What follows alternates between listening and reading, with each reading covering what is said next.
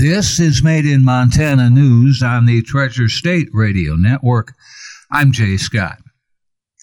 A Montana Senate committee is looking at a bill that would require parental consent for sexual education courses in schools and ban abortion providers from providing such information in schools. Supporters of the bill say it would protect Montana children from being taught a so-called progressive agenda in schools. Opponents said the opt-in would mean more teen pregnancies and hurt young people who are the victims of sexual violence. Quote, "When I was going to school, sex education was mostly about physiology, biology, and anatomy. Sex education is no longer handled that way in our public schools." That's the bill's sponsor, Senator Kerry Smith, the Republican from Billings. A lot more attention, he says, is given to things like feelings, attitudes, relationships. And as society continues to change, we find that norms that deal with sex have changed also. The measure would require parents to sign consent forms or opt in for their child to participate in sexual education activities. Groups that provide abortion services, such as Planned Parenthood, would be barred from providing course materials or instruction related to sexual education in public schools. Jeff Lasloffi, the head of the Montana Family Foundation, says most parents aren't aware of the materials taught in schools and therefore can't make an informed decision. On the other side, Rosemary Howell, a Helena resident and survivor of sexual abuse, said that proper sexual education without parental involvement could have prevented her own abuse at the hand of her friend's stepfather.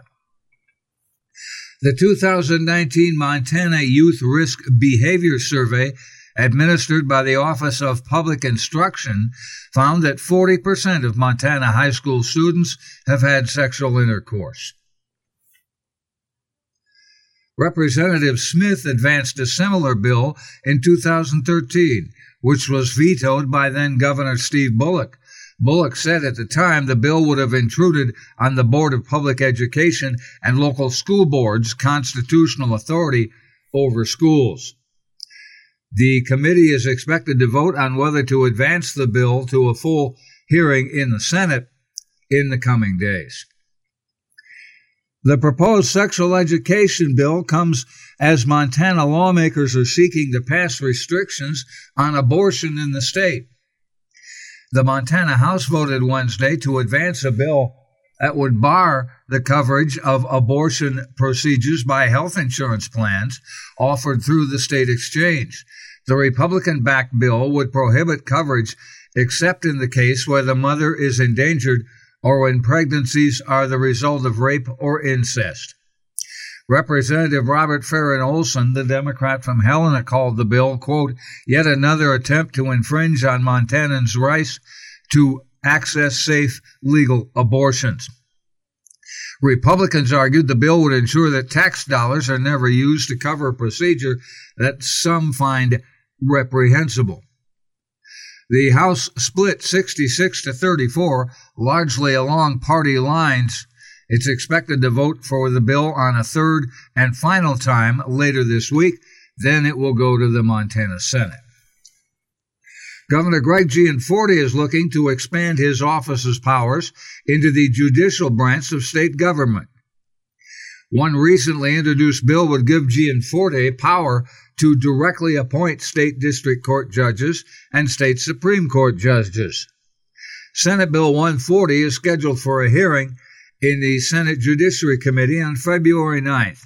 It would eliminate the Judicial Nominating Commission, which was established by the Constitutional Convention in 1973. It would give the governor direct appointment powers. The State Bar of Montana is planning to oppose the bill. The 1973 legislature created the Judicial Commission process to depoliticize judicial appointments. The nominating committee is made up of a district judge, two lawyers appointed by the Montana State Supreme Court, and four lay people appointed by the governor.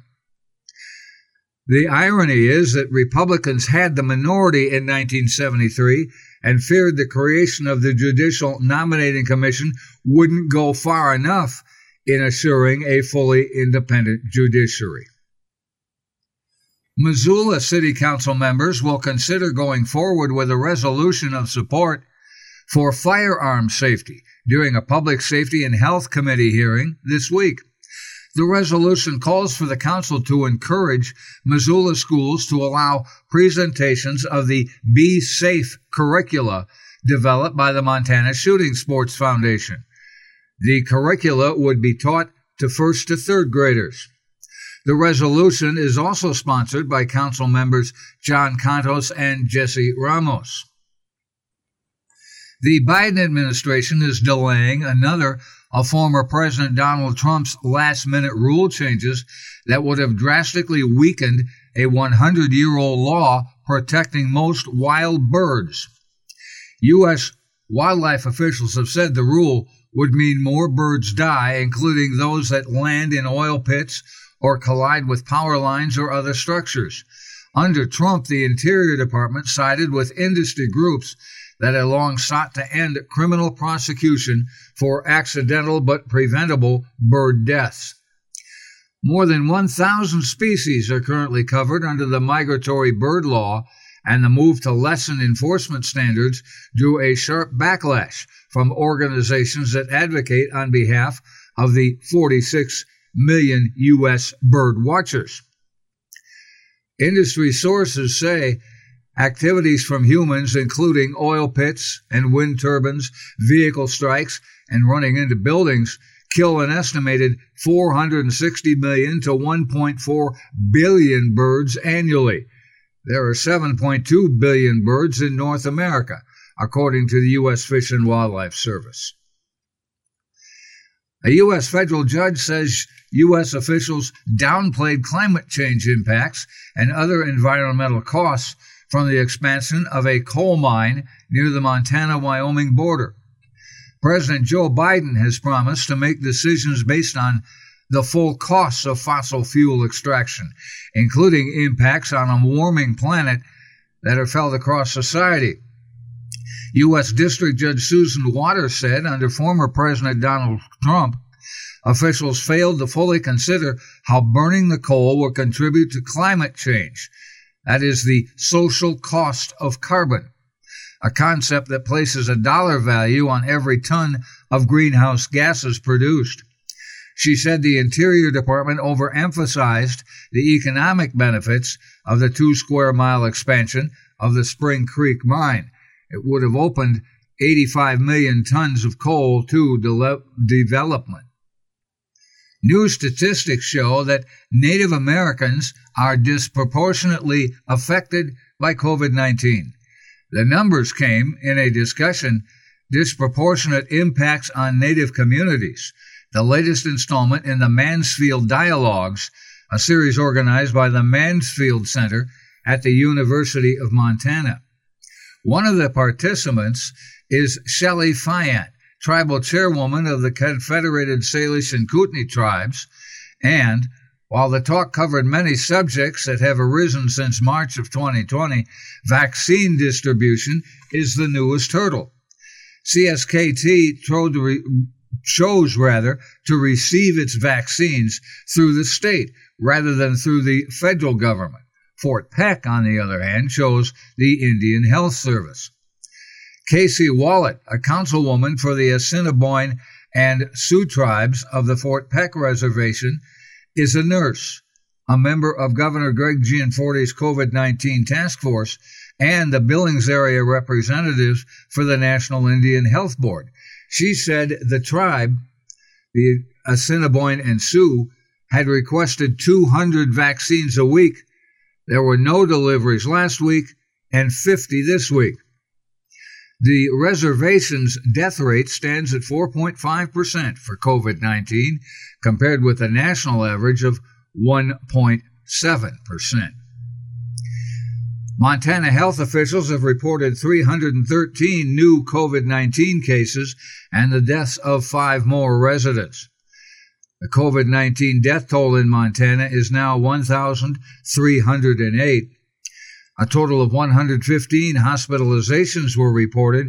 Total hospitalizations have reached 4,327. Montana has reported 95,111 COVID-19 cases. Of the people infected, 90,402 are considered recovered by the Centers for Disease Control. If you need to hear this report again, please check the podcast on our Treasure State Radio or KGRT-DB web pages. The podcast has listeners in 32 states and provinces in 20 countries on 6 continents. The text of our news is also reported on Facebook, on the J. Scott page, or the KGRT-DB webpage. Made in Montana News is heard on the Treasure State Radio Network, including KMEH 100.1 FM in Helena, Elkhorn Mountains Radio, KEMR in Jefferson County, Montana Homegrown Radio in Bozeman, King West Radio in Billings, and Rescast Radio on the Fort Peck Reservation. That's Made in Montana News. I'm Jay Scott. This is the Treasure State Radio Network.